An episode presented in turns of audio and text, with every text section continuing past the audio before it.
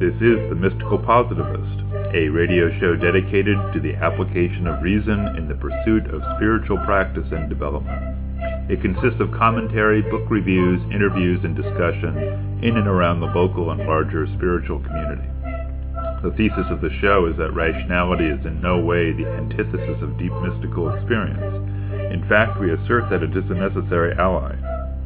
I'm your host, Stuart Goodnick. Joining me in the following presentation is my co-host, Dr. Robert Schmidt. Rob is the director of Taya Meditation Center and founder with myself and Jim Wilson of Many Rivers Books and Tea in Sebastopol, California. This week on the show, we feature a pre-recorded conversation with Hokai Diego Sobol, in which we discuss the function of spiritual teaching and how this function is impacted when the primary means of communication is an electronic format such as Zoom. Among other topics, we also discuss the nature of the vertical dimension and how access to this dimension corresponds with the alignment both physically and energetically of the body, heart, and mental centers of the human organism. Hokai Diego Sobol started practice and study of Buddhism in 1985. After 10 years of exploring Buddhist thought and practicing martial arts, while broadly learning from sources Eastern and Western, mainstream and fringe, Hokai became a practitioner and eventually instructor in the Shingon esoteric tradition of Japanese Vajrayana, under the private tutelage of Ajari Jomyo Tanaka. Hokai founded the Mandala Society in Croatia in 1999. Continuing to explore and cultivate his Buddhist practice, Hokai maintains an ongoing conversation with a number of teachers and senior practitioners. Starting from 2012, he focuses on mentoring individuals to deepen their practice in the context of their lives.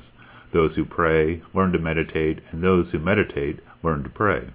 Hokai's area of special interests include mystical principles and esoteric practices in daily life, sacred apprenticeship, and deep semiotics. He's based in Rijeka, Croatia. Hokai Diego Sobol, welcome back to the Mystical Positivist. Welcome, Stuart. Welcome, Rob. Good to see you guys again. Good to be with you, and uh, because um, uh, we haven't talked with you in a while, um, I will begin by asking you how things are with you, your family, etc., pandemic-wise. That's a that's a topic we certainly didn't have occasion to discuss last time, but also what you've been up to in the past year and a half. I yeah, think it's been about a year since we spoke to you. Oh, it's been that much, right? Yeah. Yeah. Yeah, I was worrying that having me once was one time too many. no, no, we try we we try to be spare use use good things sparingly. That's that's the philosophy. Okay. Wear and there, right? okay, so yeah, the situation here is um, a little bit European, Hmm. I guess. So it's difficult to tell depending on which country you're um, you're considering. Um, but I think it's similar in states with you know with the difference between different states. Yeah. Yeah. Yeah. So here we uh, we went into full lockdown um, on I think March 20th, something like that, for Mhm. 30 days. So everyone was quarantined, um, healthy or not. The uh, the borders were closed. Hmm. The, most businesses shut except the so-called essential ones, as if there there are businesses that are not essential to living. And we also had, you know, most of people who were forced to stop working uh, on basic, basically government pay Hmm. for a month. Uh, actually, it was a three-month period because we expected that after the one month lockdown was over, that most businesses couldn't just go back to normal in no time, right? So, um, given that we are extremely close to Italy, it's a 35, 40 minute drive for me to cross border to Italy. We were Mhm. freaked out uh, when Yeah. things started, you know, Yeah. developing very quickly in northern Italy. And however, we had only a few cases when we only a few confirmed cases. Uh, who God knows how many unconfirmed ones, right? Right. Uh, we had a few confirmed cases when we went into lockdown, so that now uh, we are almost back to normal, what some people call the new normal.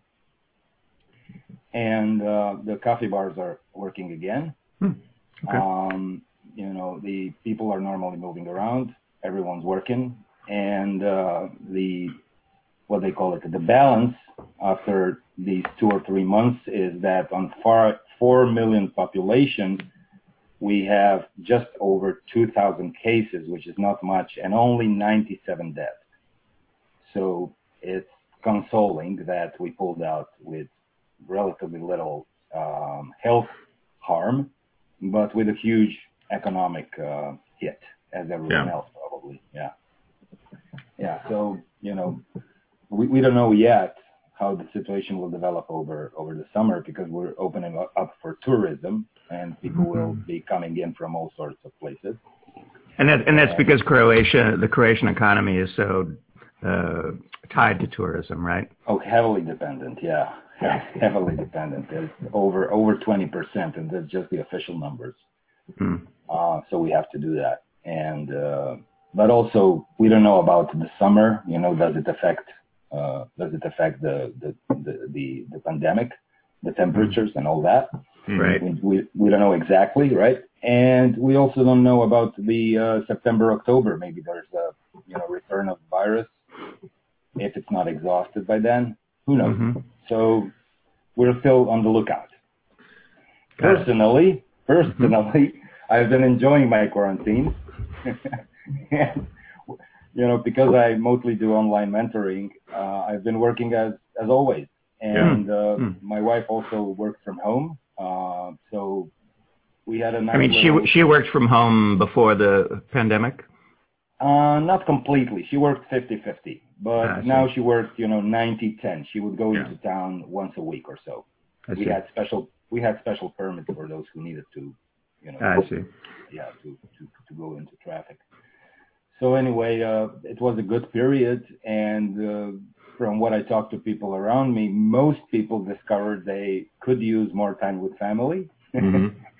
but some people, you know, some people took it uh, with more difficulty, uh, feeling a little bit uh, shut in and nervous, especially with many little kids Mhm. Yeah. something Yeah. like that.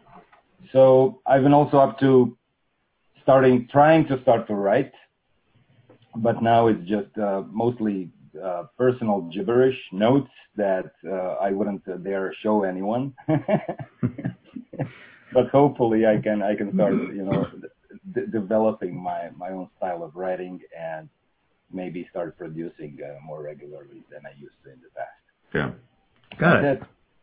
Well, so uh, well, let me just uh, inquire about that last point. Uh, do you have a particular project as a goal to get to as you uh, develop? Oh, well, actually, what what what what- what pushed me into writing was that um, a student of mine and a, by now a friend um, has has started work on a book. He's a he's an American guy from Minneapolis. hmm He started working on a book about our five years together, Oh. uh, about about his own practice and also Mhm. about his you know his life before that Hmm. um, and you know how, and especially focusing on how the, the teaching process works when we never meet in person, um, which is a peculiarly you know contemporary theme, uh, slowly emerging. It's an early experiment of sorts, Yeah. and um, he invited me to basically write parts or uh, sections that he would then fit into different parts of the book and we started working on it together but in order to be useful i had to go back to writing myself which i haven't done for quite a few years Hmm. Okay. Very interesting. So is it uh, um, is the well, let, let me just ask are the are the parts that you are in the process of writing uh, Yeah. with with your friend and colleague um, mm-hmm. uh, are they would you would you call them more sort of laying out the teaching or laying out or describing your experience as as a teacher uh, your personal on the personal end of things or a mix of both or something else yeah well I, I will i will leave it to him to talk about the practices and teachings as Okay. they you know as they refracture through his own experience right mm-hmm. and i would focus on the actual process of mentoring someone ah okay Um, so not, not, not, not so much about the either conceptual or the practical instruction part as much about the relationship. Yeah. yeah between two people where, uh, as some someone else said, uh, attention tends to flow in one direction, mm. where you know where uh, you are there to facilitate for someone and guide them and maybe give them a push or a pat on the back or a hug or a slap, whatever yeah. to be called for. well, this this is in, very intriguing to me because, of course, uh, my own experience uh, in being mentored by my teacher was was incredibly personal in the physical way that Stuart and I are sitting to, sitting next to each other in front of a microphone right now, and and as you point out, um, I mean, I think, I think it's good timing on your your student uh, friend's part to write a book yeah, about yeah. about uh, this sort of interaction because that's mostly all that a lot of people can do right now is this remote this remote interaction through the medium that we're using at the moment. So so could you talk a little bit about that in general? You know, I don't want you to get into specifics with this particular person, but yeah. uh, of course, but um, but I'm wondering if you can you can reflect on number one. You've been you, as you pointed out, you've been doing this for a while with people remote from you, I believe, uh, geographically remote. Eight years now, yeah. Yeah. So um, and now uh, you know what, this is a theme that we've been discussing with other teachers in the United States um, recently about how oops, no more, no more personal meetings, and mm-hmm. and and how does that happen? There are definite changes, pluses and minuses. So I'm wondering, you, since you have this interesting perspective on this, I'm wondering if you have some thoughts about it. I'm a little schizophrenic when it comes to it because, mm-hmm. like, uh, I like to call it a trigger happy pacifist. Uh, well, that, that, that expresses uh, schizophrenia pretty well. yeah. and, you know, an inconsistent Luddite, something like that. So, so uh, I'm actually enjoying it, the, the role of technology um, hmm. In all of this. But there are definite uh, downsides to it.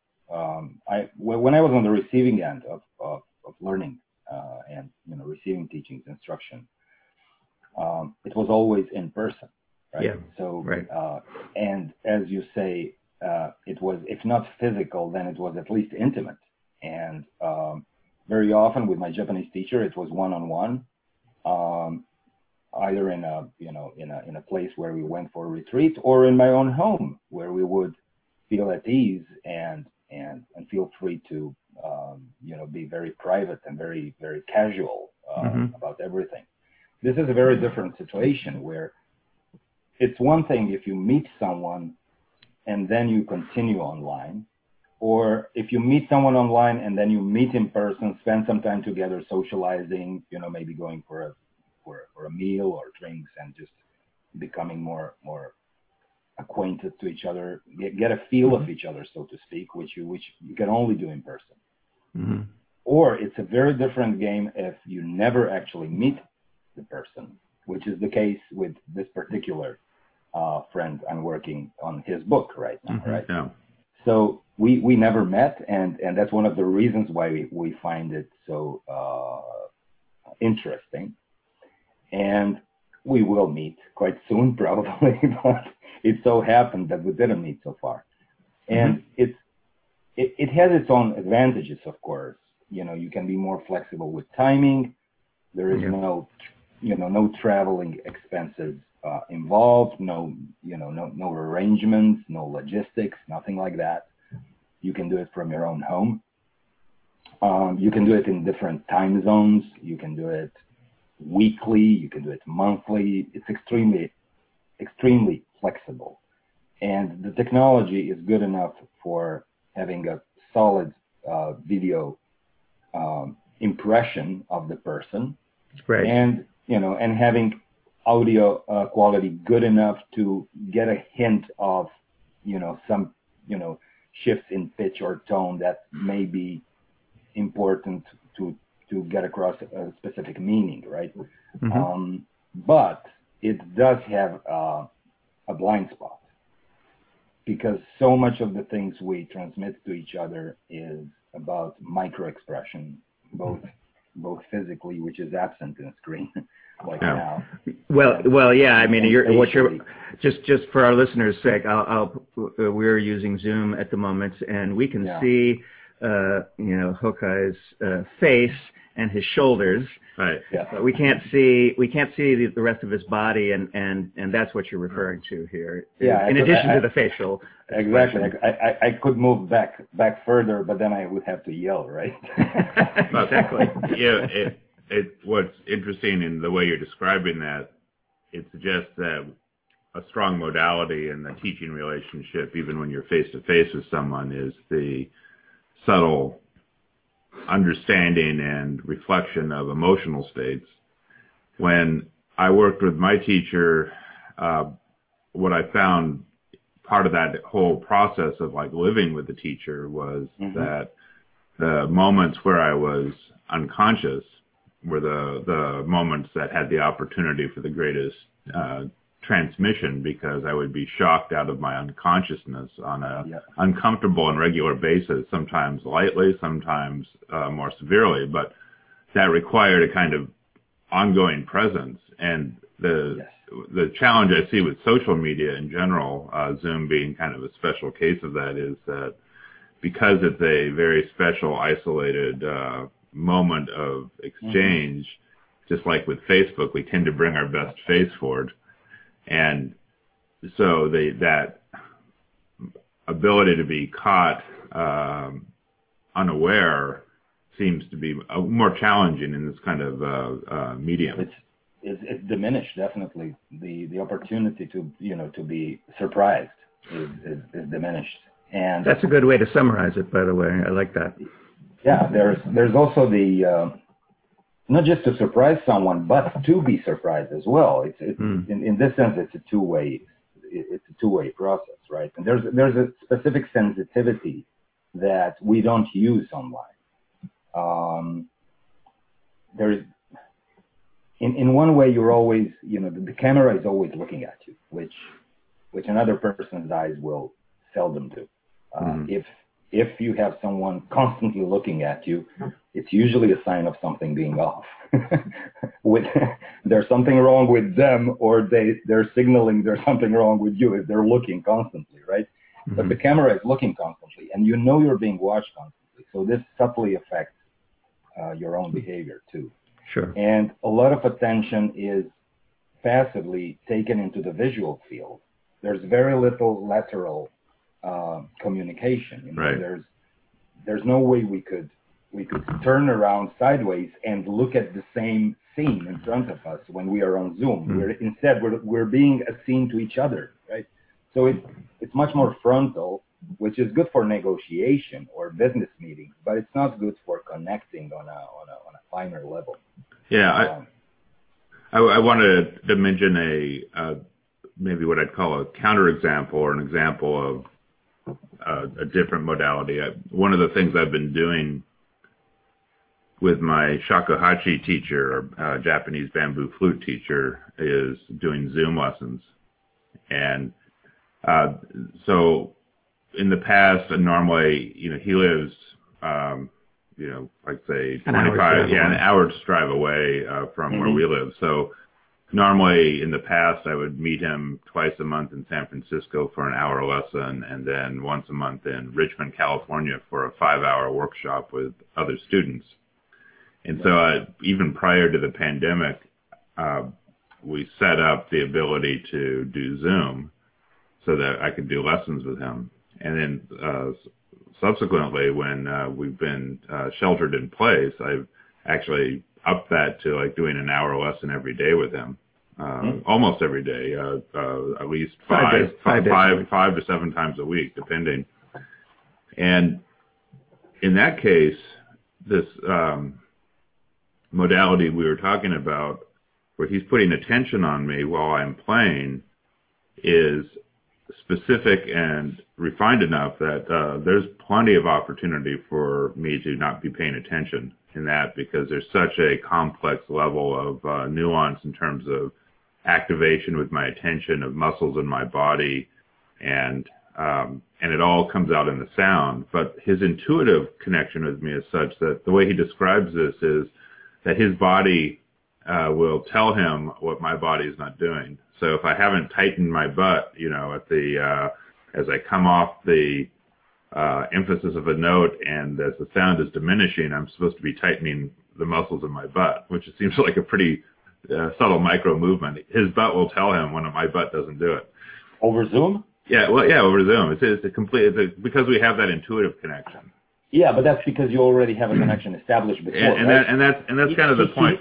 Yeah, he knows your body, right? Yeah, he knows my body. Uh, I don't know if I'd never met him before how that would work. Um, Yeah. But because we have like 20 years of uh, association, Mm. we have the connection, and so suddenly the, the, the Zoom medium works very efficiently. The only, we Yes. can't play together because of the nature of the uh, audio transmission, but Mhm. he can listen to me play and he can watch me, and intuitively he can respond to what I'm doing. And in that sense, a uh, fairly subtle teaching can continue.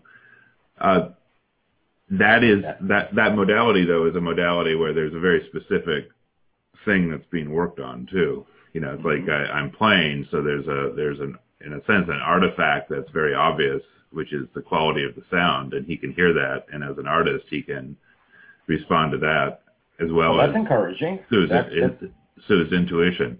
That's very encouraging. Yeah. Yeah, uh, the, but to contrast that with what you're describing is when we speak about spiritual practice, uh, the subtlety of what constitutes getting it, and the subtlety of what constitutes, you know, actually uh, becoming more nuanced in terms of the inner flow of associations and manifestation of subtle energy in one's uh, embodied form is harder to uh, Yeah. catch in the sense that it is to hear a sound and be able to respond to it.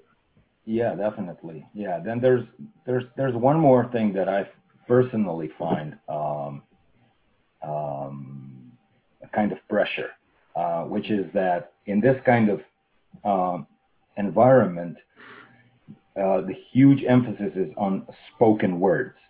Mm. Yeah. right? So um, even even if I remember correctly, before the before the mobile cell phones, you know, Mhm. uh, when when we only had landlines, is that how you call them? Yeah, Yes. landlines. Yeah.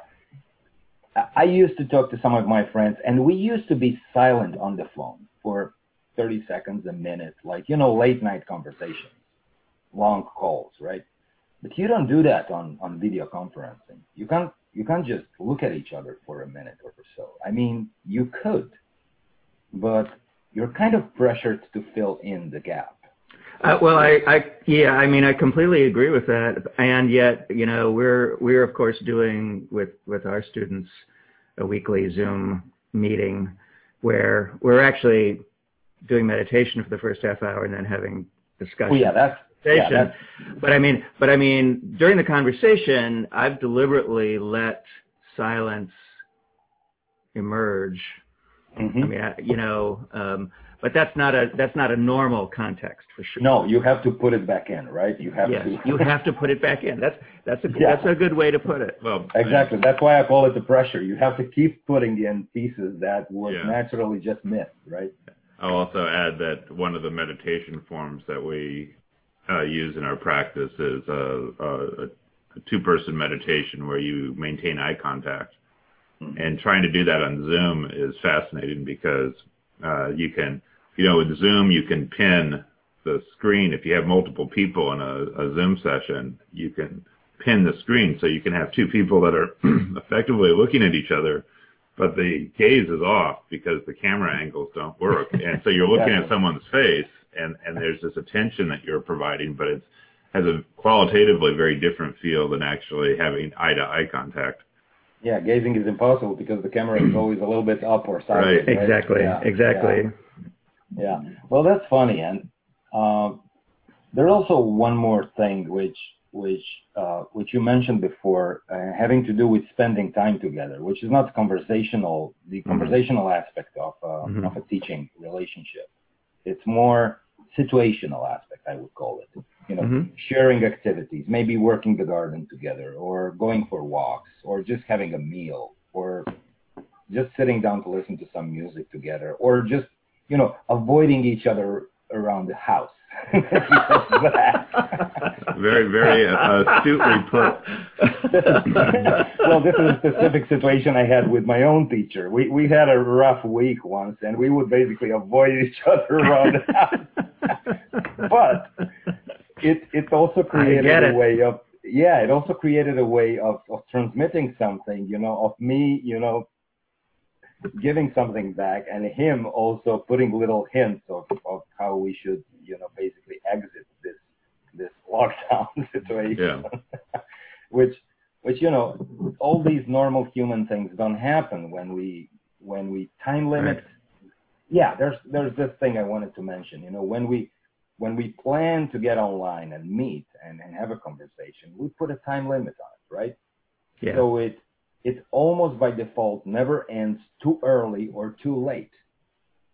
So if if we have an hour together, normally maybe after 35 40 minutes we would go like okay talk to you tomorrow right or next week mm-hmm. but if, if we arrange an hour then we try to fill it up mm-hmm. uh, which i'm trying to avoid or things might get interesting around minute 59 mm-hmm but it's yes. time to end, right? Because there's this other thing coming up. Right. And I remember that there was, I can't remember who exactly it was. It, it could have been, uh, who was it? One of the early fathers of psychotherapy who would basically work with people for five minutes sometimes and hmm. say, okay, see you in two days. But he would then sit with other people for five hours. And he was basically it was a French guy. I can't remember which of the French psychotherapists mm. or okay. psychoanalysts, but he was he was uh, he was expulged from the Society of Psychotherapy because he wouldn't agree on a standard format of the duration of a session, which I believe now is 50 minutes, something like that. And he would say, how can you determine for how long you need to talk to someone? Um, it's impossible, he says. I mean, because you even don't know what will happen when the conversation starts. It, it may be flat and dry for 30, 40 minutes, and then just before you are supposed to finish, it may, you know, come to life. And then you would have a nice one hour uh, of, of, you know, creative, constructive, growing exchange. But, you know, sorry, ma'am, your time is up.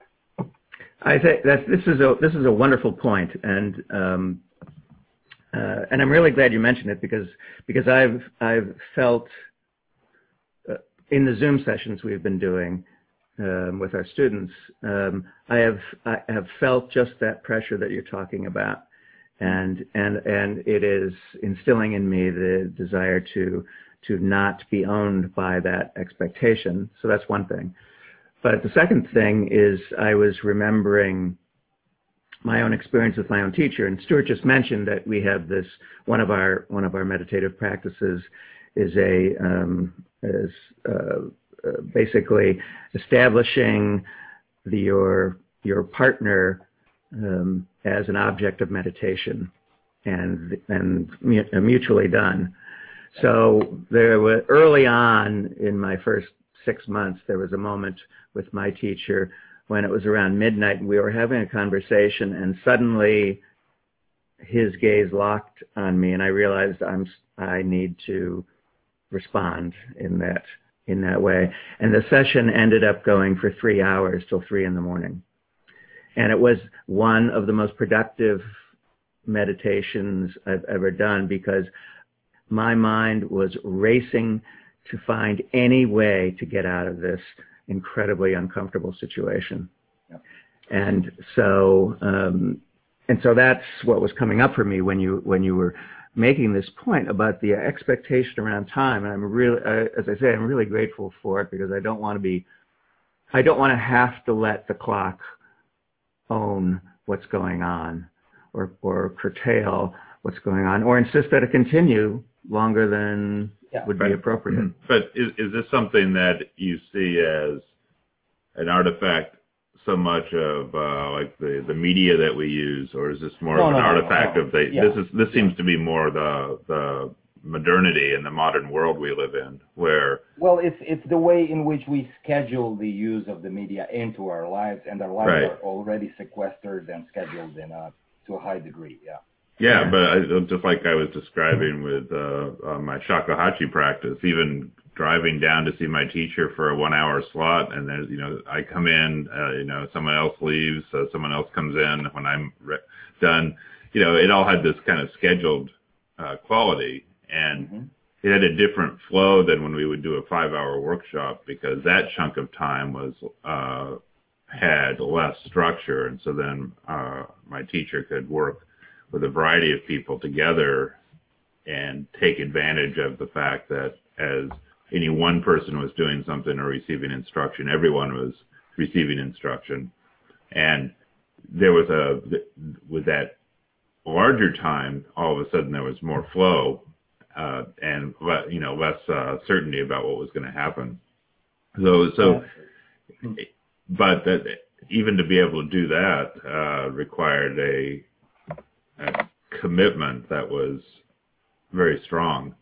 I guess what's coming up for me that I notice in myself in these things is that, and this this ties into what Rob was saying, is that for I notice there's a lot of resistance that comes up for me. Like I'll use shakuhachi as an example, but it's, it's the same is true with meditation and stuff.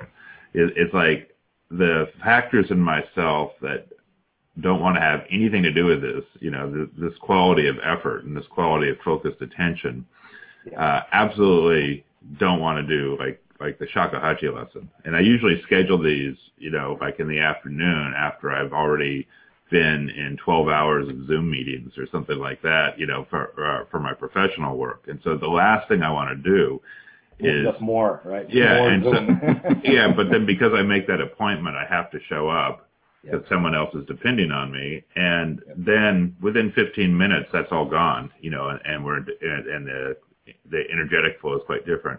But I notice the same is true with um, uh, meditation in general. You know, that it's the last thing you know my ordinary mind wants to do, and so the, I guess the point I'm uh, raising here is it seems like this scheduling that we do, whether it's Zoom meetings or you know scheduling workshops or or, or going to you know Or, or, or scheduling a daily meditation, Right. maybe. what it what we don't get is this uh, uh, really unpredicted confrontation with the resistance in ourselves to avoid anything having to do with paying attention. yeah, spirit refuses to be scheduled.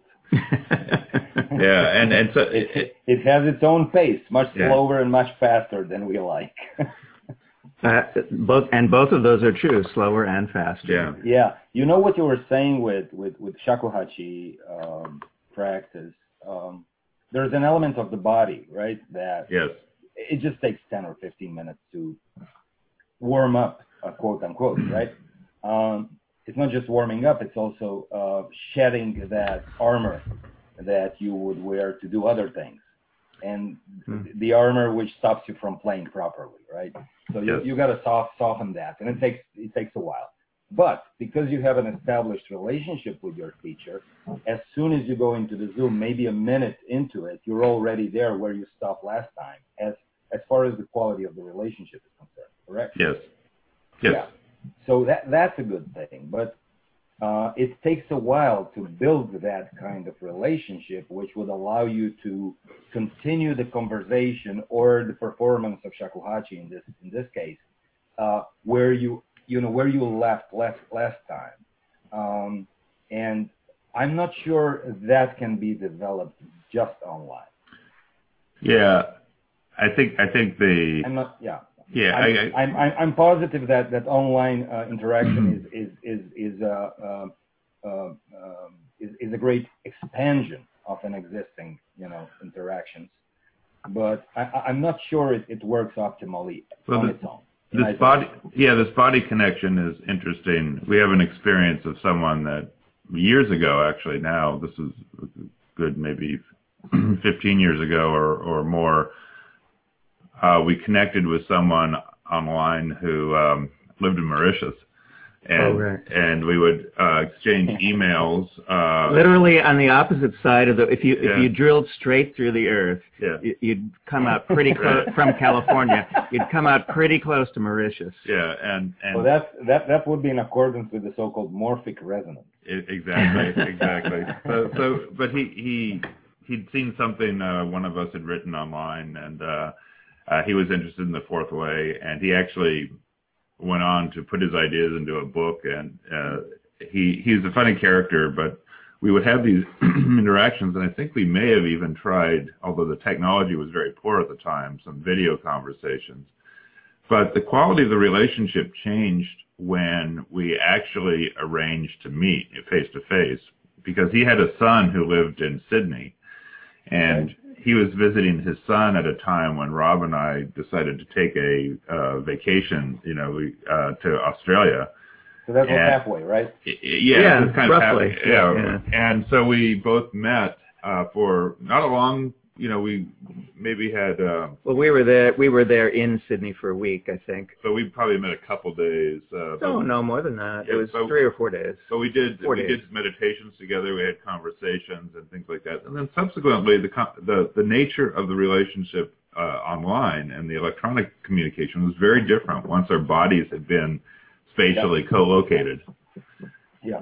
And that's why that's why this thing that you're describing with uh, working with someone that you haven't actually physically met is so fascinating because, I mean, even you have the sense of inevitability that your bodies will be co-located at some point. Yeah, sure, sure. But yeah. but what what will be interesting is does that is the quality of the relationship different after that, or is it or is or have you just reached something that is um, uh, unique because of the unique individuals involved? Yeah, it's hard. To, it's hard to say because we're also different, um, it, and therefore the resultant uh, relationships are always, you know, slightly Mhm. different, right? But I would expect that. I would expect that after such a long time, like five or six years, um, meeting in person would both fill many gaps and uh, destroy certain Yeah. expectations, right? that So makes it sense. would- yeah. So the you know who knows maybe the relationship would end. Hello, goodbye. it's like I just realized I really don't like you. After five minutes. I can't Yeah, stand to be in the same room with you. yeah, yeah, just kidding. But but it, it it's a different, it's a very different situation actually. Yeah. So I guess we're just we- we- we're still learning how to how to manage this, and it's not just because we're you know relatively late adopters that there wasn't such technology when we were growing up, right? Uh, and um, I also observe it with younger people today that if they are well well configured to deal with constant online interactions, hmm they still find it, you know, extremely difficult to look face to face Hmm. and to, you know, and to suffer silences. And Ah, to, well, that know, without yeah. without without grabbing the phone or whatever.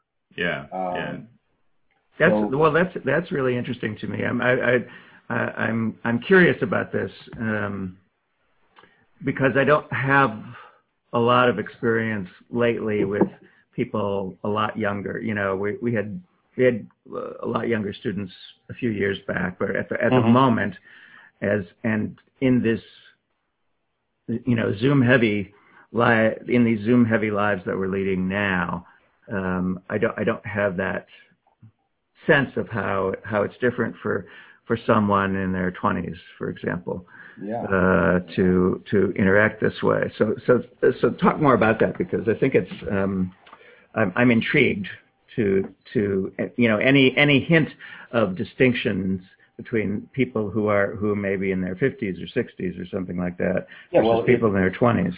yeah, if if anything, people in their teens and twenties are over familiar with digital Mhm. interactions, Mhm. and therefore therefore um, um, more accustomed, but also also more able to avoid in-person or minimize in-person or, or, or limit Hmm. you know, in-person interactions Huh. because there's more exposure. You know, digital is safer.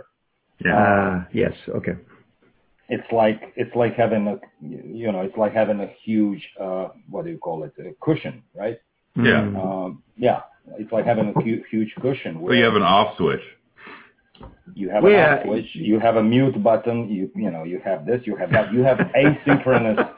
you have asynchronous messaging and emails where Yeah. you, you you can pretend you didn't get the message and you don't need to answer it right away, right? You can say, "Oh, I I just saw your message now, but I sent it two days ago." Well, the smartphone wasn't around or something, right? You can't Or say I, that. or I someone- scrolled past it or something like that. Oh yeah, That's what or you I, say to yeah, me. or, well, yeah, you can always rely on those tricks, but if you learn to rely on those tricks, then uh, then uh, if you grew, your point is if you grew up learning to regulate Exactly. If- your your interaction with other people in this way, it's it's a different thing. That's what I'm hearing Yeah. you say, right? yes, if it's part of the formative period, yeah, Yeah. then Yeah. then then you then you grow up to think of direct interactions, person to person, physical interactions as as as as challenging and threatening, and you know, and it's kind of always a little bit too much and over the top. Um, I see it because because I do my best to expose myself to uh, elementary and high school kids doing spell checks for them, you know, in the neighborhood here. so their parents send them over, you know, hey, we need uh, we need a spell check on their English test or something like that. So I Ah, do that I for them, you know, and Mhm. and then I enjoy, you know, uh, having chats and and you know, kind of yeah. And there's the initial initial reservation, but then even even when they even when they relax and become very comfortable and and you know uh, they like me, I like them, and there's always a little bit of um, weirdness about you know about Hmm. just just you know being casual and relaxed and something and then i talk to them i ask them and they honestly say that even with their own age group you know there's there's there's as little as possible um direct This is- thing with, without an intermediary. There's always something going on. There's a music playing on a device. There is something they're talking about and across which they are basically talking looking at something. So they don't need to look at each other.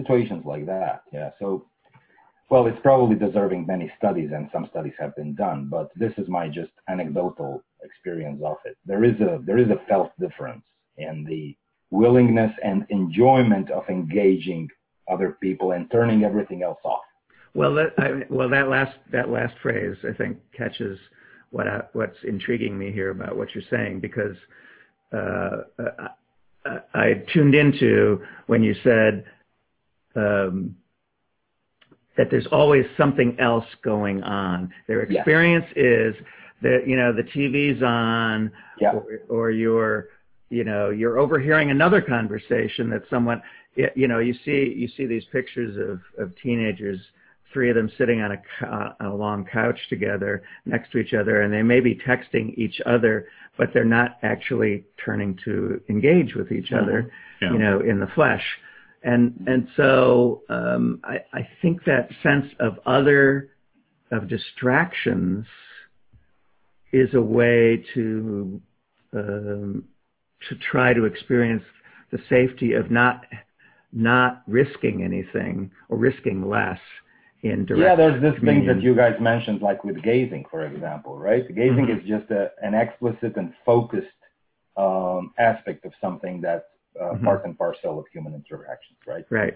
So you know another is a mirror always to yourself. Yes. So you know they're they're they're looking at you makes you makes you super self-aware um, of course that's the initial contraction Right, exactly. you you hopefully learn to relax that but right. but that's what happens when someone is continually looking at you. They're also feedbacking some of your own self-awareness at you. So Mhm.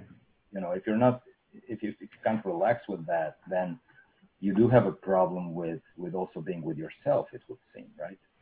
Yeah, and it's about it's about getting comfortable with realizing, oh my God, how many projections I unconsciously uh, put out put out onto other people and other situations and, and, and so forth. So relaxing into that is a big part of that practice, actually. And how and also how how compelling is the face I'm showing. Yeah, Mm, but exactly. uh, the two things come up to me about this, and uh, the, you've mentioned one dimension, which is the power of uh, avoidance of what I'd call uncomfortable emotional, uh, Mhm. uh, you know, emotional uncertainty. You know, because Yeah. when you're open and silent with someone, and there isn't anything mediating, uh, you're kind of in a, a free fall, which people in general like to get get away from. But there's another aspect of this, which is the uh, ways in which the modern technology tends to keep us out of our bodies, and Yep. so so younger people, unless they're involved in sports, uh, younger people tend not to have as much uh, keeping them in their bodies. Just because even even when I think about, and I was not an athletic kid, but I went out and played Mhm. outside, you know, because there was nothing else to do. There wasn't TV to watch 24/7. Uh, there weren't video games. I went out No and gadgets, played. yeah, yeah, and yeah. and you know, rode a bicycle, walked, explored. You know, just I was interacting with nature, and uh, even for you know an intellectual kid who uh, you know Rob would probably argue wasn't in his body very much. I was in my body more than what a modern child would be in. There's a projection right Yeah. there. But so maybe maybe you want to do that with me. He's sitting too close. so but I, I I wonder then if you you know if you look at the kids that you you associate with and uh, you know uh, in terms of gathering this kind of anecdotal data set, do you find kids that have are more oriented towards sports oh, that's are different about this, or is it just yeah, that's that's a, that's a no-brainer in a way. I used to I used to uh, uh, give off, freely offer uh, trainings for there's a there's an what do you call it like a sports complex little sports complex uh, with Mhm. with soccer and uh, and um, uh, fitness and uh, all these kinds of things right right maybe 500 yards from my home Mm. and it's also like an activity center, something like that. And there are groups of kids there, and I used to offer twice a week basic karate moves, you know, Um, for okay. kids from for kids from uh, six to twelve, and that's a hell of an age. That's, well, uh, I mean, there's there's some big differences there between the the, the top yes, top yes, end and the low they, end. What what they have in common is they're all monsters. they're absolute monsters. They're no longer little cute things, and they're still not someone you can threaten. You know, so, so they're completely fearless. You know, Yeah, yeah, they're yeah. fearless, especially when it comes to attacking me, which Yeah. was the which was the last uh, last 15 minutes of an hour of exercise was Mhm. always everyone against me. And there was there was something like two dozen of them. So- and they were all swarm like an army grabbing my leg grabbing my arm uh, chewing on my ear you know all kinds of things. So yeah definitely. If there's a body you know a, a, a body uh, uh, an activity and you know a, a social organized uh, uh, flexibly structured interaction that is based on the bodily interactions right? No words you can yell but you know we, we used to you know uh, uh, punch and kick and yell and they would enjoy that very much. And uh, of course punching and kicking in the air you know but they, they like the yelling part a lot. Mhm. and uh, if it's if it's based in the body then very quickly even those kids which were timid or a little you know a little out of body or out of phase with the body even them after a couple of weeks they start getting into it and becoming more assertive you know more responsive mhm. so it's it's definitely a therapy but it's also uh, it's also a sign of uh, how how basic and how essential this kind of physical interaction and physical expression is even to a generation that that has been uh, immersed in digital environments since age two upwards, right? So uh, there's there, there's hope, but not without actually making sure this these kids get regular, you know, regular physical, uh, not just exercise, but but interactions and mm-hmm. uh, learning how to push and pull each other without being afraid what will happen and finding the right measure and then also developing the ethics and the sense of justice where you can't be winning all the time just because you're the biggest one uh, other will not play with you if you keep on winning constantly you know so they learn that very quickly hmm. and they they basically learn to be fair and you know to be balanced and to be you know to show solidarity and to maintain some kind of balance with the with the weaker ones and et cetera, et cetera. So there's a lot of that there, and it's all learned through the body without instruction from me at all. You just put them in a situation and you say stop when when you see they're doing something wrong, but if they you know if they if they keep going within the parameters of some kind of safety, then they learn very quickly. So it's, it's just a matter of making sure that every hour of digital gets gets one hour of physical.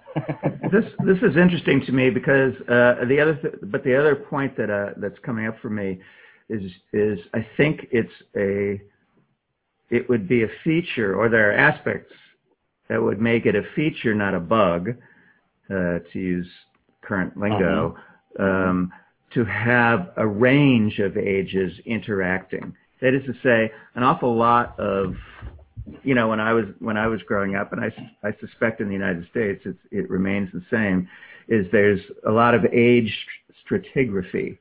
Mm-hmm, that is, yeah.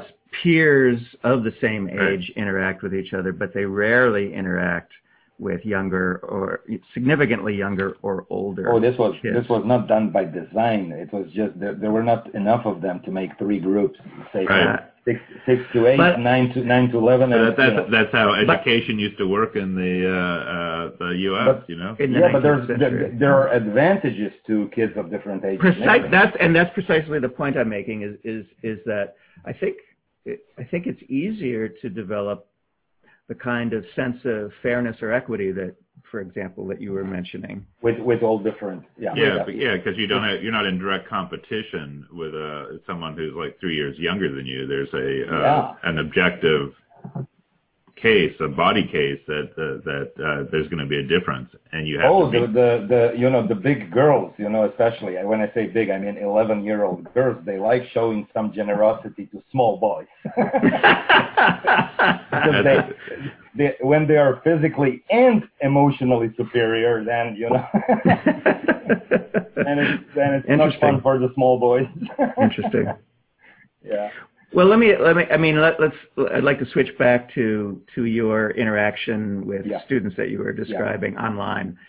So, um, I'm just I'm curious how many of the people that you're working with you have met in person. You know, this important thing, and how many you haven't, and and how you might conceive. I mean, I'm sure it's all individual.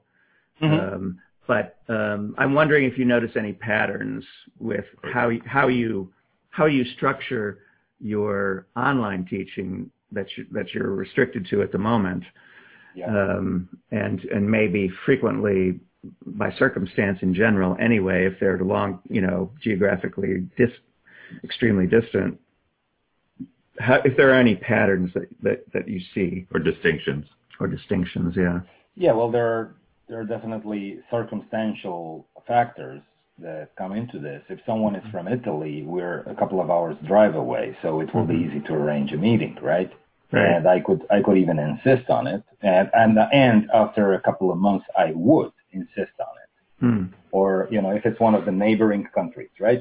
Then sure. if it's if it's if it's a second uh, uh, a second circle of neighboring countries, it becomes a little bit more different. If it's across the pond, whether the pond is Atlantic or some other ocean, then it gets increasingly different.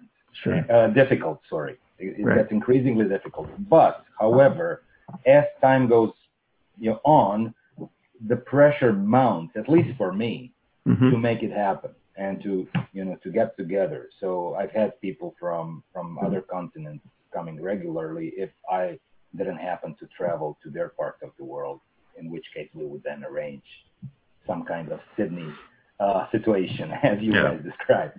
Yeah. Right. So, uh, so yeah, it's it's it's something that that I feel it may be my thing, right? It's it, maybe it's not a universal law, but I somehow doubt it. I mean, I, I think that we have something inbuilt to make it happen. To sooner or later get together and shake hands and or el- uh, touch elbows. Is that? Yeah. right. So- that's that's how it was working. Now there's not, neither uh, happening in the U.S., but uh, but but for Well- for a short period of time, the elbow touching was uh, was very. we are we are we are uh, we are tragic Slavs here, so we we insist on hugging even now. Got it. But there was a there was another part of your uh, question. You you you you mentioned something about structuring. Uh, I I didn't get exactly what you were aiming at. Well, um, I guess I'm still I'm musing on how how we how we play with. I mean, you mentioned earlier the the, the time cons- the the projection of time constraint.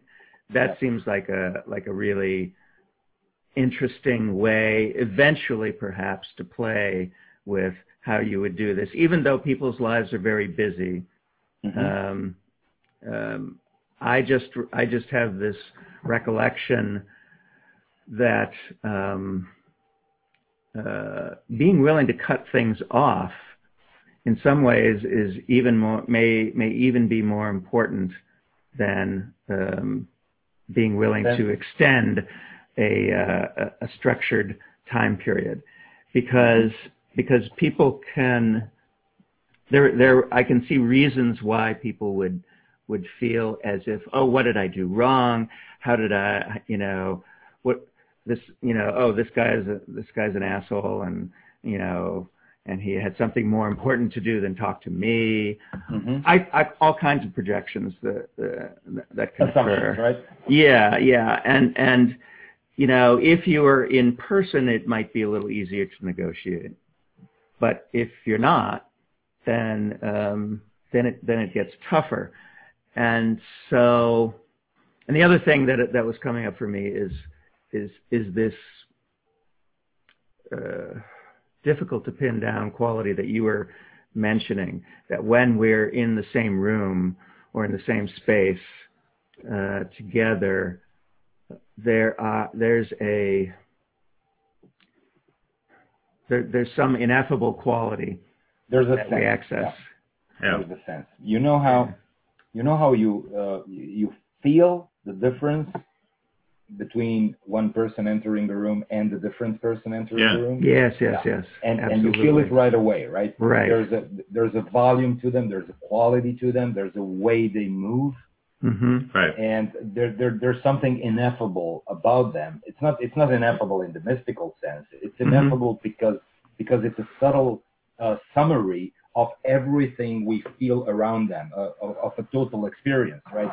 Yes. and we're we are very good at reading this and people sometimes say that the impression you get of someone in first 10 seconds is actually it, it's not wrong usually you know unless unless you yourself are in terrible state you know so you can't trust your own senses right, right. uh, or it's someone which who triggers uh, an association to something that you have problem with. In that case, you can't read them well. But otherwise, if it's a fairly unchallenging entry into your perimeter, the first 10 seconds are extremely important. And in these 10 seconds, you get exactly those kinds of things. And then they tend to go underground and continue as a low level signal which is covered by all the noise of explicit interaction, but Yeah. it's still there.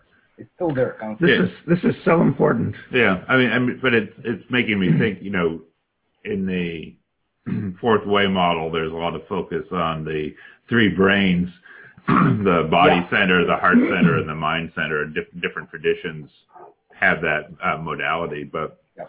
The articulation in the uh, fourth way language is that these brains have completely different languages, and they hardly ever talk to each other. And uh, you know, ultimately the the point of practice in a body is to find alignment and communication mm-hmm. between these brains. And so, well, that's that's one definition of verticality. Yeah. Uh, that's inter- interesting. That that connection, right? Oh yeah, I had, that was just fascinating because we we've been having verticality in in the body, yeah. which then extends. Yeah, no, that's interesting because we've we've been having a lot of discussions lately about the horizontal versus the verticals uh, on the show and off the show, and and this uh, equation that you just made is uh, fascinating because it, it does it has a there's a very lived sense of uh, you know practices that align you practices yes, that. There's uh, also the there's also then the, the phenomena of the ascendant and the descendant aspect of it because the ascendant uh, aspect is is the manifestation of growing. Yeah. You are you, you are biologically and socially you know pushed to go from body to heart to mind. Uh, you know when you are one year old you're all body. When you are three year old you're all uh, heart, and then five or six year old you're you're starting to be mind, and therefore they send you to school, right?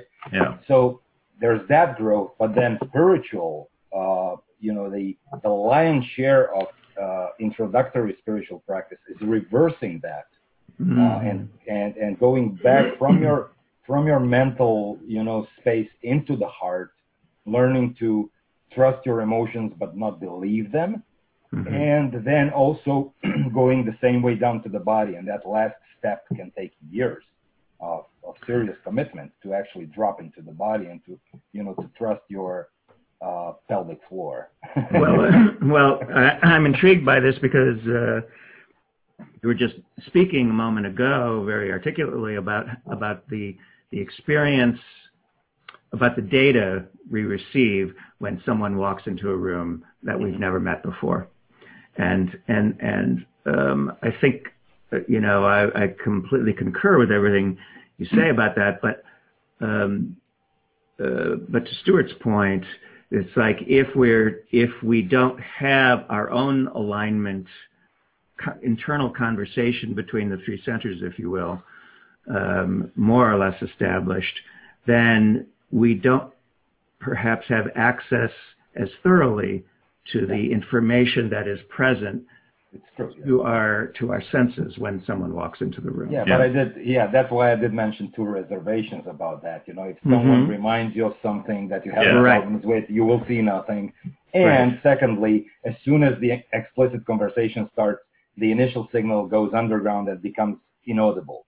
Yeah. Uh, yeah. So so, unless yeah, unless you're doing a, a, unless you're doing a practice where you are specifically put attention putting attention yeah. on on what's being received in you know in the fourth way language in each of these three centers. Exactly. Yeah. yeah. But but there's also a good good case to be made for uh, keeping company or spending time with people who are further along in this alignment with us mm. because they do two things for us in a in a mirroring way, they, they model a possibility for us uh, yes. that is there, right?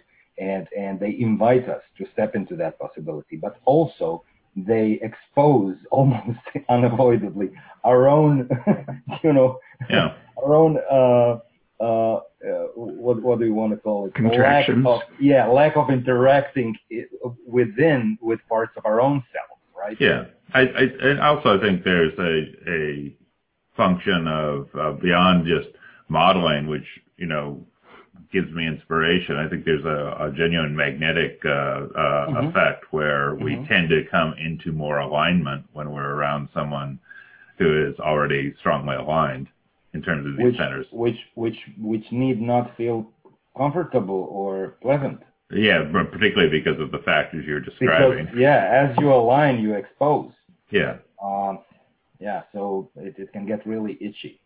yeah, that, very well put. Because that that's the quality actually of uh, being with uh, someone who's highly aligned is that it, it it feels you know kind of like your hair is all every follicle is standing out.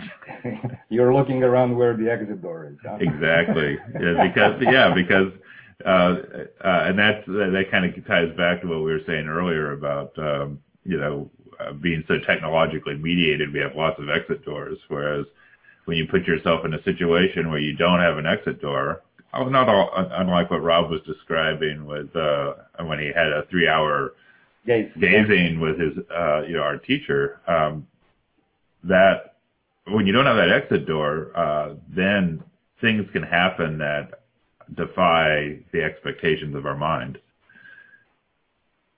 Well, there's that there's probably a lot of learning about freeze, fight, or flight there. Yeah. Three hour long, right? and many levels of it, not just and, one. and right? many le- and many levels. But I'm also remembering, um, you know, our, our our teacher was a big proponent of of going to and hanging out with, or you know, experiencing other teachers. You know, the that that that alignment that I guess, although that's Yes. not the way he would put it.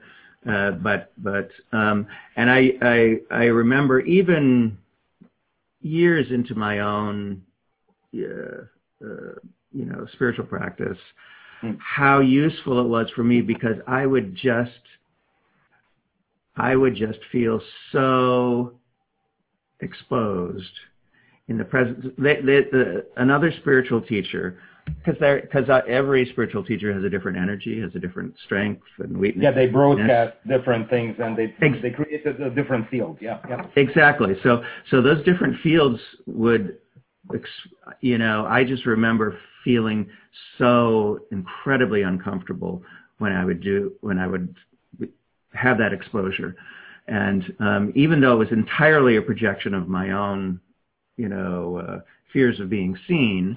Okay, in- how do you how do you make? I'm sure you you have something to say about this. how do you differentiate between uncomfortable and um, problematic?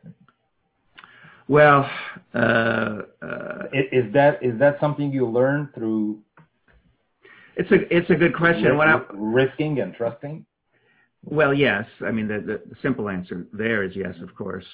Although the reason that um, that there are spiritual teachers and spiritual schools, and that's that's a, a context where other people are are are also learning to expose their own um, uncomfortable areas. Yeah. Is that is that you want you want to do it in a way where you're not going to be uh, damaged, Mhm. and and and so you look for a context, um, the company of someone who is aligned, as we were saying before, or the company of people who are striving to become aligned, and have that as a as a common purpose, and that's going to be a lot different than going back and visiting your parents and and or your or your siblings or your you know friends from childhood or or whoever it you know whatever group we we specify which may Um, be equally uncomfortable, right? yeah yeah exactly so i mean but uncomfortable in different ways yeah, in different ways. yeah. so so so you want to start off it seems to me um and uh, certainly this was my experience you want to start off with people that you think you have some reason to trust mean you mean well even though they may some of them you know your fellow students may be in the situation of only just learning to manage how not to be nasty to other people Yeah. habitually Yeah. so uh, without intending to but Sure. um but um so that's i mean does that answer your question the, the question you were Yes, asking yes, it does. That, that's that's that's initially uh, a challenge for most people. You know, how Yeah. do I how how do I start making that distinction? Because culturally speaking, that that distinction has been murked or Mm. Yeah.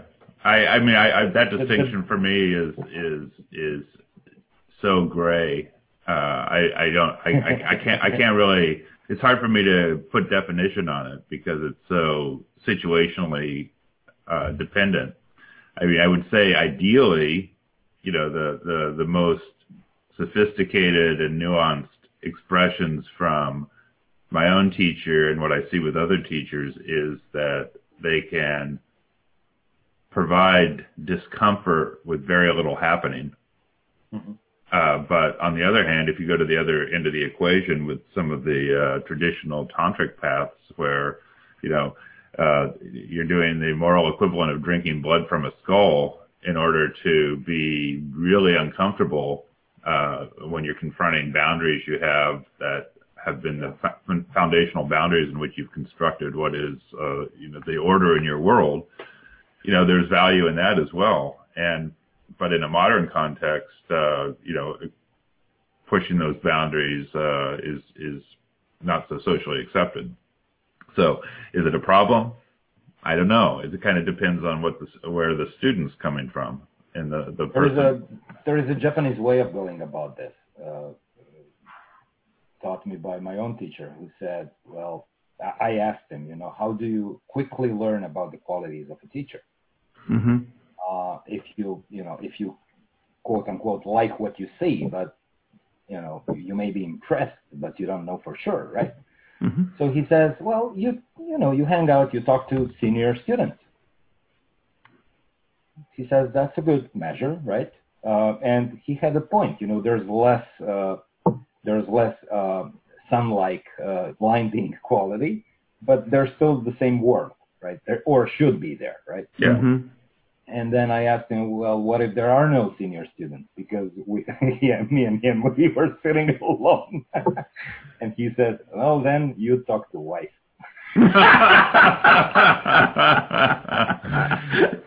I think this is this is this is really interesting, and uh, and it's reminding me of you talk uh, to wife. Yeah. yeah. That's... well, you talk to the people who ha- who habitually hang out with that person, yeah, or, or, who, who know and, them, who know them at their worst and at their best. Yeah, yeah or at, or at their most quotidian, their most day to day. Yeah, that's what I mean. Yeah, yeah sorry exactly. for my English. no, no, no. Uh, uh, believe me, a lot of Americans wouldn't know the word quotidian. I shouldn't have used it, but it came into my head. You're gonna have to bleep that out on the yeah. Recording. right. You can't say that on the radio. Yeah, can't say can't say words like that on the on the radio. Anyway, okay, um, for American listeners, it means every day. That's right. Thank you. Very good. and this is from our Cro- Croatian correspondent here. well, anyway, right. um, but but the okay, point is, so, yeah, uh, the point is that is that um, I actually would do would do just that uh, mostly talking to um, talking to anybody I could, but often it was it was a senior student. And and you do mm-hmm. it's it is interesting how there can be a valence shared mm-hmm. by yes. by uh, a variety of people in the orbit of a teacher, um, even though they they absolutely manifest all their individual peculiarities. Yeah, the personalities are completely different, but there's yeah. something that yeah, there's something they share in common. Yeah, there's something they share in common. I think that's really interesting. Yeah, I, I guess I'm I'm I'm looking at that in my own you know exploration of senior students from other communities that we uh, associated with, and one thing I noticed. Uh, early on, it, it's kind of like what phase you catch them in because uh, one community that we spent a lot of time with, in a sense, I kind of feel like I grew up spiritually with many of those members, uh, you know, in sort of parallel tracks. And that, you know, in earlier days, they would have much more projection, you know, and, mm-hmm. uh, uh, you know, uh, about the nature of their teacher. And so there wasn't like high information content to me about, uh, the actual objective nature of the teacher. But over yeah. time, you know, the, as they grew and as their commitment uh, deepened and their and their sort of consistency as a spiritual practitioner was established, I could recognize over time that the integrity of the situation and yeah. and ultimately yeah you're talking about maturation right yeah yeah and and i guess what i maybe maybe uh, just to summarize what i'm saying is I I couldn't tell by talking to the senior students. I could only tell after like uh, watching the senior students for ten years to really assess what the student teacher relationship was about. And then then I could then I could tell you very eloquently uh, uh, with a high degree of nuance um, what was going on. But typically in the early days, there's starry-eyed yeah, projection. Well, yeah, well, fr- frankly, there's no safe approach. exactly. every you know every one of these methods of checking or rechecking or making sure um, you know it, it, does something, but it has it has serious limitations. You know, yeah. eventually you're you're down to your own gut, and Yeah, and so that, and, ex, and experience, and we do learn by making mistakes, right? And it's the Mhm. same in this regard. You know, I mean, Yeah, it is. It is. even it is. even if you're even if you're lucky, you know, and you you you end up finding, um, a, you know, a great teacher for yourself quite early on. Uh, Mhm. Even if you're so lucky, you you then maybe not being completely aware how lucky you were had you not had previous failures, you know, or Mhm. mistakes or half solutions or things like that right. so that there has to be some experience and and uh, error you know to, to to account for even recognizing that okay this is this is different right Yeah. I'm thinking, you know, we just uh, spoke with uh, someone who was, who spent 22 years with the uh, spiritual teacher Andrew Cohen. And Andrew Cohen has had some, uh, a big up and a great big down uh, as a, um, as a teacher. I don't know if you, you know of his, of his work or anything, but, um, but our teacher uh, did some, did a few joint talks with him, uh, um, and and earlier on, I was always ambivalent about the guy. Um, i met him in london ah, okay. So i met him in london yeah years Yeah. ago Okay. So so um, so after the uh, excrement hit the revolving blade. Mhm. the um, uh, there were a, a bunch of people along the way fell away and were quite embittered. But we just spoke to a guy who was with him for 22 years for uh, um, quite passionately, and um, Who stepped away? who stepped away, but but not because of any of the because of what was happening for him personally. It had nothing to do with all the controversy about who was you know, that was that before the rotating uh, blade Yeah, yeah, yeah. It's after, after. I mean, after after. he stepped away. Maybe, So he was around. He was around the rotating blade. I mean, actually, happening, I actually, guess. actually, no. He he stepped away before the the whole EnlightenNext thing uh, cratered. Oh, really? Okay. I, I wasn't quite just, sure about the just timing. before, just before. But it, but for him, it was there was a clear moment where there was a choice, and you know, uh, his teacher was putting a demand on him, and he knew at some deep level that a different demand was present for him, and Mhm. and and he said, at that moment, I knew our contract was over, and Hmm. and yet what's what's remarkable is that he, as Rob said, uh, unlike many other senior students, he there's no bitterness. There's no there's no um, uh, looking backwards uh, with you know negativity. It's just like well that that that reminds me of the story of ha- have you guys interviewed Terry Patten no, No. we haven't. No. Well, yeah, he's he was with with Adi Samraj, uh, Uh, Mhm. Da Free, also known as Da Free John, right? Right. If there was ever a difficult and controversial guru person, you know, that's that's one. And Terry has a Terry's a friend, although being uh, you know a senior to me by by a couple of decades. Uh, he has a very uh, very unique take on this because he has a simultaneously uh, completely pure gratitude relationship to his now uh, defunct uh, and how do you say when someone is dead Deceased. deceased to now to his now deceased teacher and on the other hand he also has this part where he can clearly see what went wrong Hmm. and where it didn't work. And he claims he can't hold those two uh, two perspectives simultaneously. Huh. That's Because interesting. because a perspective where he says no, and a perspective where it's basically unconditional devotion Hmm. are Hmm. mutually exclusive. I guess I can under, I I- guess I can understand that because because you know I have not been a devotional person, and I know devotion the, the quality of devotion is, or the quality of mature devotion is that there are there's nothing held back.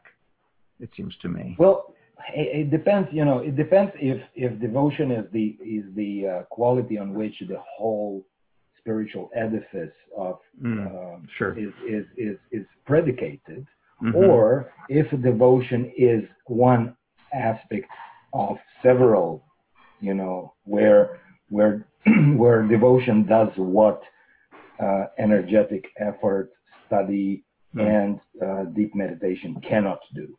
Okay. Um, you know, th- basically dissolve your uh, little projects and plans, mm-hmm. right? Mm-hmm. which, which with energy, meditation, and study don't go just away. They they right. actually learn everything you learn and keep getting better and better and better at fooling you at each new subtle level. Yes. Uh, so you end up having uh, much much crazier and more dangerous projects uh, than when you started. Um, yeah, that's well, that's a that's a point, by the way, that our our, our own teacher was very articulate about. He, he used to call it it's, it was like an arms race, you know, between the U.S. and the Soviet Union. Yeah, well, you never understand it unless you did it. so, so, so, that's that's where the devotion comes in. And, yeah. Okay. Uh, it's, it's the most simple of practices, and mm-hmm. yet the most powerful in certain ways. But mm-hmm. if the whole e- spiritual edifice, you know, organizationally, methodologically, mm. um, uh, logically, if you know, if that's the main logic principle of the whole path and the whole relationship to the teacher and among the students, if that's the, as they say, the alpha and omega of a particular path, then you're in trouble almost certainly, sooner or later. Yeah, mm-hmm. well, that's I, I appreciate your making making that distinction because because you know that's not the, that's not that was never yeah. what I was attracted to. Yeah. In fact, I was uh, because of my Roman Catholic background, you could say I was anti-attracted to it. You were you were vaccinated. Mind your words. You were vaccinated, which is a good thing. That's a good thing. Talking as a Catholic to a Catholic. Okay, fair enough. you know, once in agency. Yeah. uh, okay, so so yeah, but but you know, it's Catholic devotion is just a bit different, you know, because you don't you don't you don't take the priest as being the the locus where the deity resides. It's not the same as with the guru. Mm-hmm. Um, mm-hmm. With the guru phenomenon, which comes primarily from India, and then then it was copied in some other uh, Asian countries in more recent times. Uh, you know, in China we have living Buddhas. In mm-hmm. Japan we have these new cults uh, which arise, you know, every week. And oh, oh, really? I'm I'm not as familiar with the situation in Japan. Really, oh, there's, a, there's a host of new religions there. Yeah, but oh. it's it's kind of I, decreasing now. Okay, it's, it's, decreasing now. But do you remember the incident with the group called Aum Shinrikyo? Oh yeah, yeah, yeah, of course. Yeah, yeah. yeah. well, at yeah. that time, those were 80s and 90s, right? Mm-hmm. And at at that time, the number of these uh, crazy groups and cults was just astonishing. Yeah. Hmm. Okay. I I, was, I, I, was, I, I knew there were a few, but I didn't realize it was as pervasive a phenomenon. Oh, it was hundreds. Yeah, and the, the, the number of these groups was uh, directly proportional to the ignorance of Japanese kids concerning the Heart Sutra. Hmm. Huh. Interesting. Wow. Well, I mean, I, I, if I were to draw an analogy, uh, the, these these cults would be similar to so many independent uh, fundamentalist churches in the U.S. Mm. where you get a charismatic preacher okay. and, who's got a particular interpretation of the Bible and uh, snake handlers, huh? Yeah, exactly, snake handlers. Indeed. Yeah. Okay. Well, thank you for. I mean, that's that's something I've had no visibility uh, on, and uh, so I appreciate your your pointing it but out. you do know you do know the Japanese uh, society was heavily secularized post post Second World War, right? Yes, yes. And their government basically, ever since, is uh, kind of a, what we would call a socialist government, uh, mm-hmm. even though in their own definition of it. Uh, but the reason for that is to keep them away from the religious fervor, which which was seen oh. as the toxic element in the pre Second World War. Yeah, in the in the Imperial Project. Right? Yeah, yeah, yeah, yeah, right. So they decided they decided to back off from both Shinto and Buddhist basis of their culture, and to at best treat it as a historical interest for tourists, you know, and uh, kind of uh, you know what we what we in the West call these days Zen. You know, this is so Zen, right? Actually that kind of using the word Zen was was also developed in Japan, a kind of a very superficial mm. treatment of an aesthetic, you know. Mm-hmm.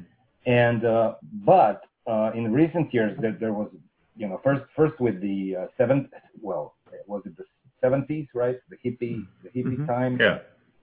You know, because they were so exposed to Western influences, a part of the Japanese society also copy, you know, copy pasted that that time of spiritual movements.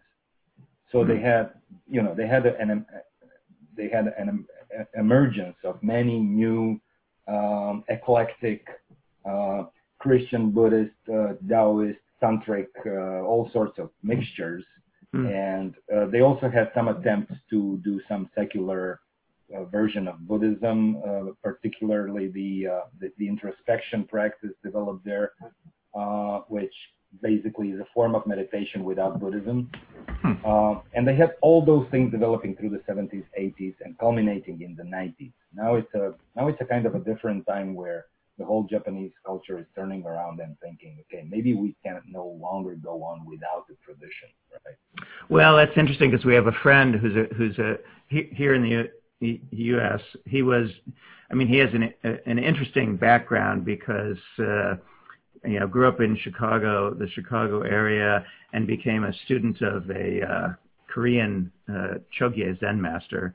Mm-hmm. Was uh, his, you know, uh, a monk, you know, full ordination monk for six years in that tradition. Now, he's for many years he's been a, a Quaker, but he's become very interested in Shinto such that he's actually there's a there's a big Shinto shrine near Seattle Oh, I know there States. is one. I have a friend. I have a friend who went for some training there.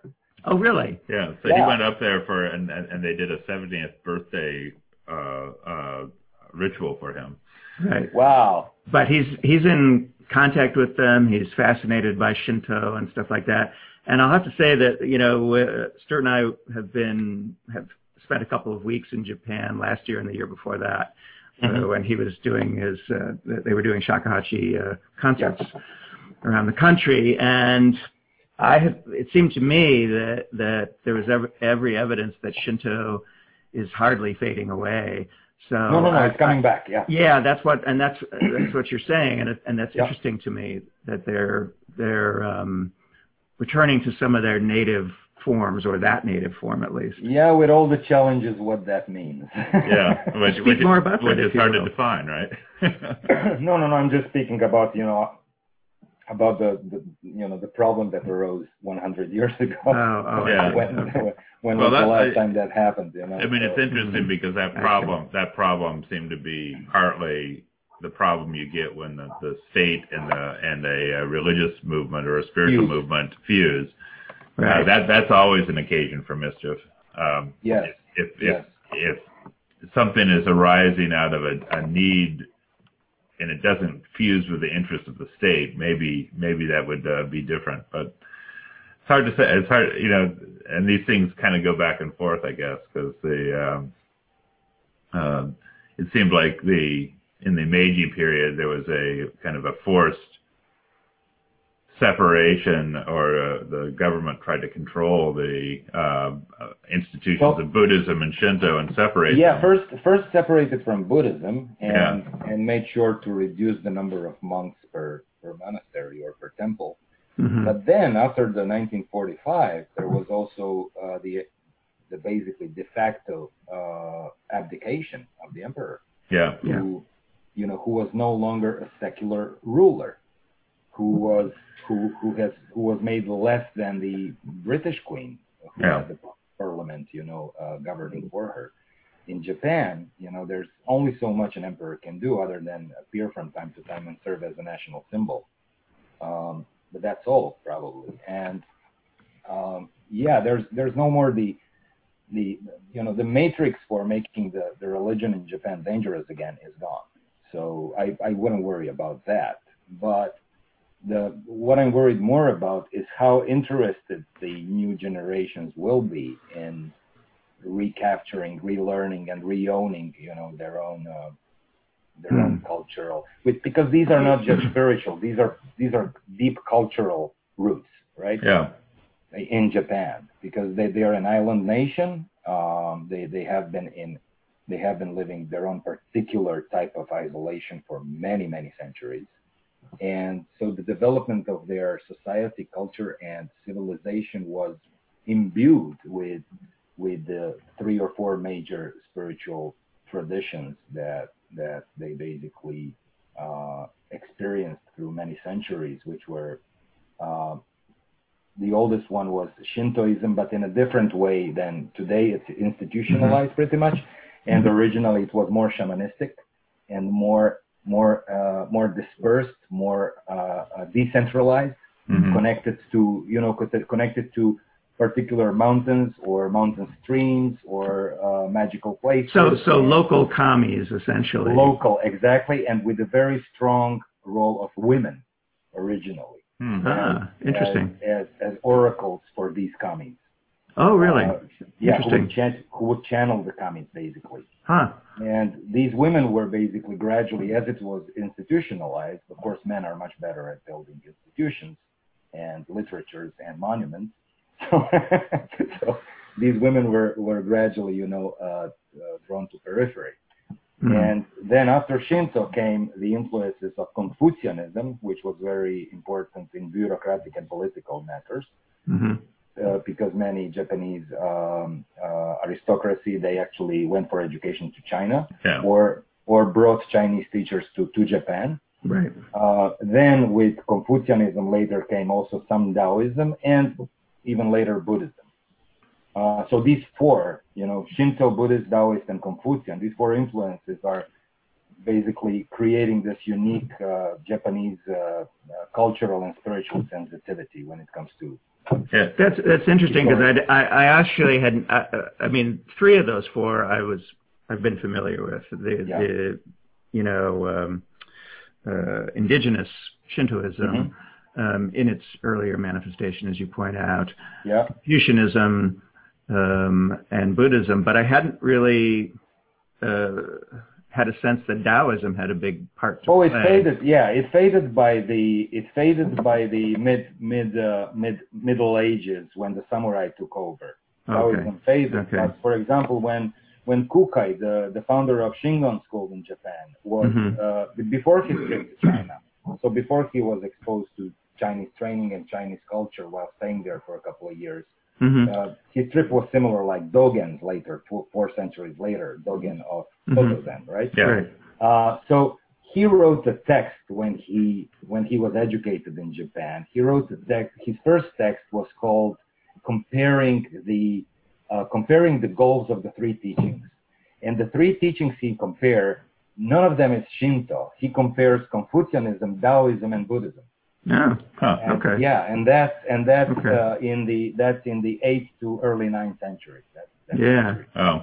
So later Taoism faded from the you know, but actually it got integrated into some other some other approaches, in particular to the to the Do discipline, the aesthetic and martial arts discipline. Hmm. Yeah. That's where Taoism was integrated mostly, not so much in philosophical or or you know uh, explicitly spiritual things. Yeah. So, mm. so to the question you. that you raised today about the degree to which the Japanese, uh, particularly younger Japanese, would realign themselves with these traditional roots, uh, a question I have is to what extent does uh, modernism in the form, you know, one of the things that's unique in the modern era is that Japan is no longer disconnected from the world. It's no longer quite an island because of the um, communication media influence of cultural artifacts from uh, different locations. And though there's a very particular, I don't know, Japanese, you know, cultural sort of move or position that people have, I wonder, mm-hmm. with respect to these older traditions, to what extent modernity is sort of washing some of that away.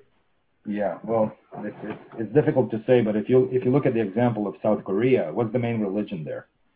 Yeah, I'd say probably uh, Christianity is sort of growing. Uh, that's that's yeah. the uh, big growth Baptist religion forms, I think, right? Yeah, yeah. yeah. Uh, and, uh, and, they have their own they have their own strains, if we want to use the current uh, Mhm. nomenclature. they have their Sure. own strains of baptism, domestically developed and morphed and uh, accommodated to the uh, to the uh, last host. yes, yes. They, they have spikes that are uniquely uh, have Yes. a unique affiliation to the uh, receptors in the host. exactly, exactly. Yeah, but I would say that in the modern times, if you want to, if you want to uh, reclaim something from the past, just as if you want to transmit something horizontally from a different part of the world, you have to be much more aggressive than before. And I'm not sure that, that then you can have a, a good result. Yeah. That's that's an interesting comment. So I mean, So- we, we, we, we're talking about scale, right? We're not talking about you, me, and a couple of friends. We're talking Right, about scale. Right, right. Scale. Exactly. I, think mean, you have to be very aggressive, and then I doubt that the result can be. Well, I mean, uh, uh, Soka Gakkai, uh, uh, the the what you might call evangelical form of Buddhism, uh, is certainly aggressive. Not not. I, I, I they've been pretty successful in. Well, aren't they the largest group in North America? Yeah, I think they're the largest Yes. Buddhist group in North America. I mean, North Yeah. American people in the Zen communities like to think of Zen as the uh, as American No, Buddhism, no, but no. no, it's it's, it's uh, Soka Gakkai by a long uh, shot, I think. Well, all you have to do is look at which kind of Buddhism is ignored by all Buddhist magazines in North America. That's the largest one. Yeah. that's a good point. But you know, you were making me think of uh, just in the last few years. I mean, I see it in our bookstore, but I also see it in other manifestations. Is a is a kind of uh, resurgence of interest in like Norse religion, um, N Oh, we have S E.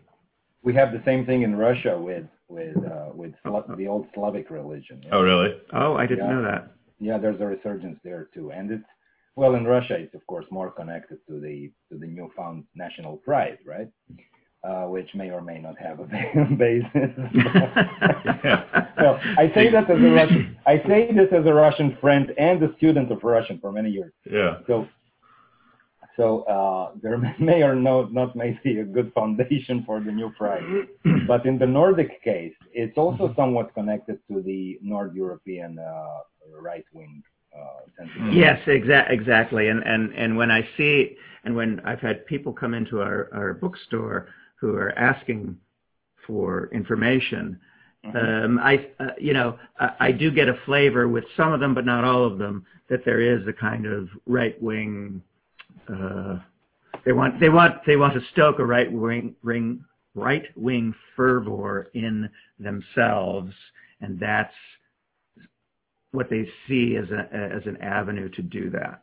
Well, there's there's no better way of giving uh, dignity and respectability to a useless political project than tying it with uh, you know with uh, with, with an ancient religion.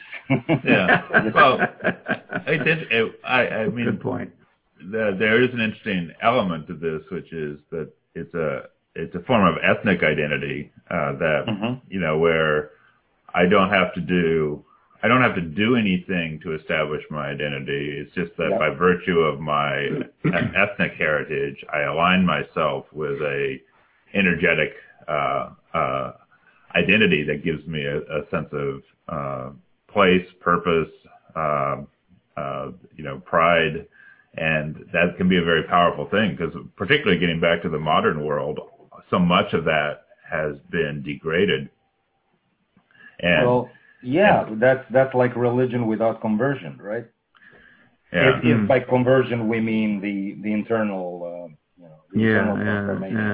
but I've, I've certainly seen in the um, pagan side of the spiritual practice and in the, the magical side, there's often a interest in going back to you know if you're if you've got Scandinavian heritage, going back to uh, uh, Norse gods or uh, uh, North uh, Norse imagery. If you're uh, you know Scottish or uh, you know Irish or uh, British, then to Mhm. uh, or Scottish and Irish in particular Celtic imagery, and people can find these these these iconic forms that they that were kind of uh, eliminated under the uh, mandate of uh, Christendom, and they're trying to reconnect with something. Uh, what that something Well- is is uh, an interesting question. I understand the hunger. uh, Yeah. definitely. You know, the the hunger for something that was that was not man-made. Um, Something that was here before us. You know, something that, you know, or re- reconnecting to the to the uh, depth of one's ancestry. Uh, that's also something that's missing in in a time where most people don't even know they're both parents or something like that, or or maybe they have both parents but they don't know them well. you know, they, they barely see them as they grow up or something like that. So yeah, that's understandable. Um, we used to grow, you know, until fairly recently, we used to grow up at least three generations in one in one household. right? Yeah. Right. for a while, right? And you would take care of the generation that is on the exit, which would be number four, as you would receive new newborn, you know. With, so you you would have three functioning generations, but you would have actually four, uh, one leaving and one coming in, right? Hmm. Um, I had the benefit of, you know, sitting on the lap of my great grandmother. Uh, so that will be four generations, right? Right. Me, Right. my parents, their parents, and then great grandparents. Hmm Uh, but I don't think many people have that these days, you know, because of the movement, uh, you know, and and going from city to city, from state to state, from country to country, because of because of just the structures of the family are no longer what they used Yeah. to be. So I understand the the you know the need in so many people to try and reclaim some of that sense of belonging and being being part of something that that isn't just you know yesterday and then by tomorrow it's gone This is a, this is a really interesting uh, uh, point, I think, because uh, um, I think I think some you know what what you were pointing to a moment ago. Um, uh, this sense of trying to fill something that's uh, fill a void in oneself Mhm. um, that used to be um, nourished by the by the connection, the sense of connection uh, to ancestors that you're referring to, um, in what in whatever way you conceive of them, um, is is often now filled by the ideology of ethnicity. yes I think. yes And um, as an archaeologist, uh, one of the things that most surprised me um, is that you know recent scholarship about the articulation of how the Roman Empire um, right uh, uh, basically Or- established relationships with people adjacent to the empire, but not Yes. incorporated, and even and even groups that were in the empire that were Mhm. not, you know, originally Lat, you know, Latin or, or roman or, yeah yeah or Roman. yeah yeah Um, was that was that our projections about how those were um, ethnically based would have been incomprehensible to those peoples at the time. That is, the rhetoric of ethnicity that we're familiar with didn't the exist. 20th no. and 20th, it simply didn't exist. no It's no. not that there wasn't a sense of a, a realization of difference and, and, and differentiation, but but the but the but the rhetoric around ethnicity was entirely different. And so and so now the phenomenon you're talking about Mhm. seems to me is is the rhetoric of ethnicity being deployed for s- at least somewhat new purposes to Oh. fill to fill a gap. And I think that's a that's an interesting, in some ways dangerous, um, but an interesting Yeah. phenomenon. Well, I mean, it's dangerous in the sense that any any externality that's used to fill this psychic sense of disconnection is uh, problematic because uh, the Hmm. solution is what we were talking about in the first hour, which is you're al- aligning yourself uh, with something that's intrinsically within yourself, your body, your heart, your mind, and that there's a that that void gets filled and that sense of meaning arises when we come into that kind of alignment. And that's what spiritual Yeah. practice in its proper form uh, uh, cultivates. But if I have a, a yearning and, a, and an emptiness, and I reach for some something outside of myself to fill that, Well, that that can never end well. there's something scary luring from inside, you know, when you when you start when you start looking deeper. Something, you know, something uh, regular folks who who don't even you know who don't even have a notion of practice. What do you mean Yeah. practice, right? Mhm. who may or may not have a church they belong to or a community they are supported by and you know they pay back their dues and contribute themselves Mhm. you know if that's the you know and then there's the family yeah then there's the family and uh, for for many many people that's that's where they find their vitality that's where they find their their uh, you know perimeter of uh, keeping the wolves away Mm. that's their perimeter. Now, but with with with, with spiritual practice, or specifically with mystical practice, uh, to you know to to just uh, to just exclude certain kinds of spirituality that Sure. are more more consoling and more uh, more protective. Um, Mhm. with mystical practice, one quickly abandons the village, or Mhm. or is, is invited to to abandon the village, to leave the village and enter the wilderness. You know, to to rely on one's own self. And when you do that, usually the first night you sleep out of your hut and away from other human voices, you experience fear, Mhm. Terrifying fear Yeah. um, um, uh, mind-numbing fear, paralyzing fear, um, destabilizing fear, terror, panic. Um, if you don't, then you're you're you're basically resisting something you better deal with as early as possible. Mhm. So it's it's it's it's terrible fear. It's a relationship that well, some people think of it as a relationship to to the dead, basically, Hmm. or uh, to to a world that very soon would like have a piece of you uh, through illness, old age, or death itself, right? And dealing with that, there's again there's a vertical and there's a horizontal relationship to that, and dealing with that vertically is one thing. Uh, basically, going deeper and deeper as Orpheus would have it, visiting the underground, right? Hmm. would be the metaphor. But the horizontal way of dealing with that is creating a support, you know, support community structure around you that is itself embedded in time, Mhm. Okay. right? And and and having kids, which then give you a give you an extension at least, you know, in terms of existing, uh, borrowed existence, but but extended into the future, right?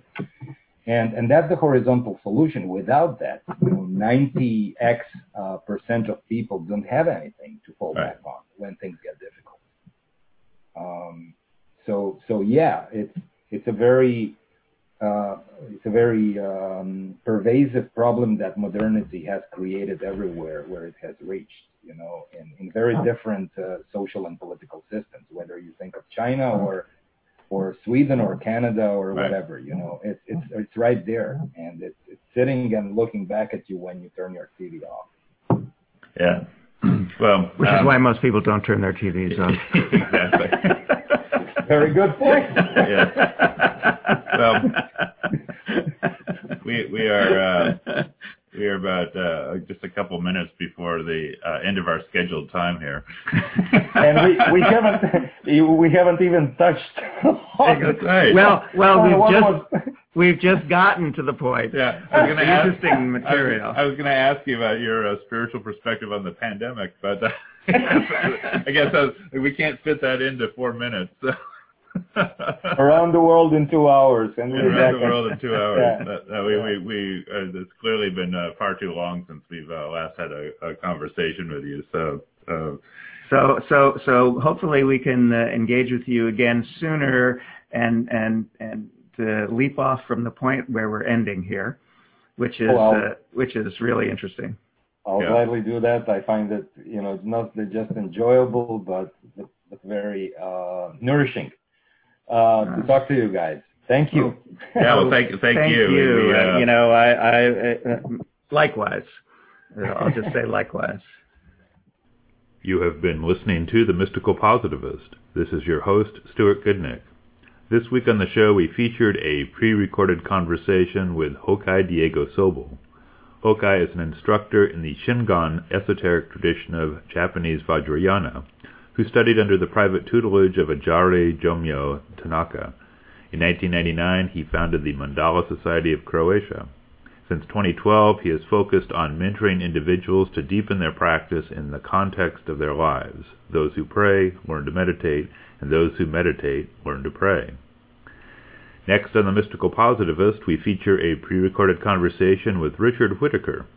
Richard Whittaker is the co-founder with Rua Harrison of the nonprofit Society for the Recognition of Art and founding editor in 1998 of the magazine Works and Conversations.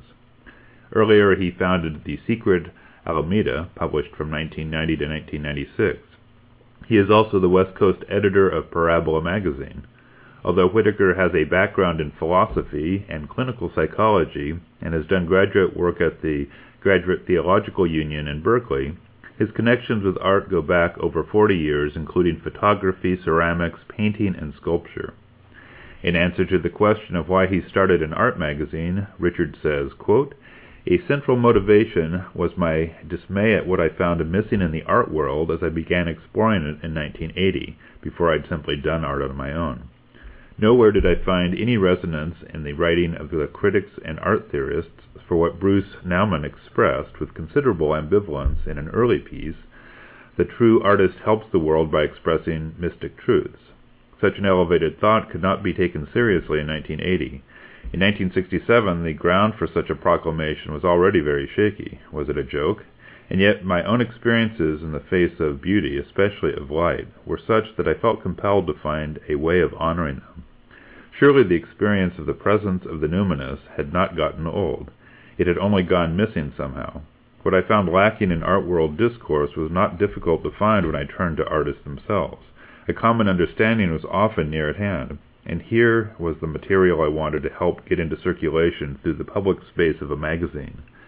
Since then, my focus has widened to include broader examples of the transformative power of creativity used in the service of a greater good.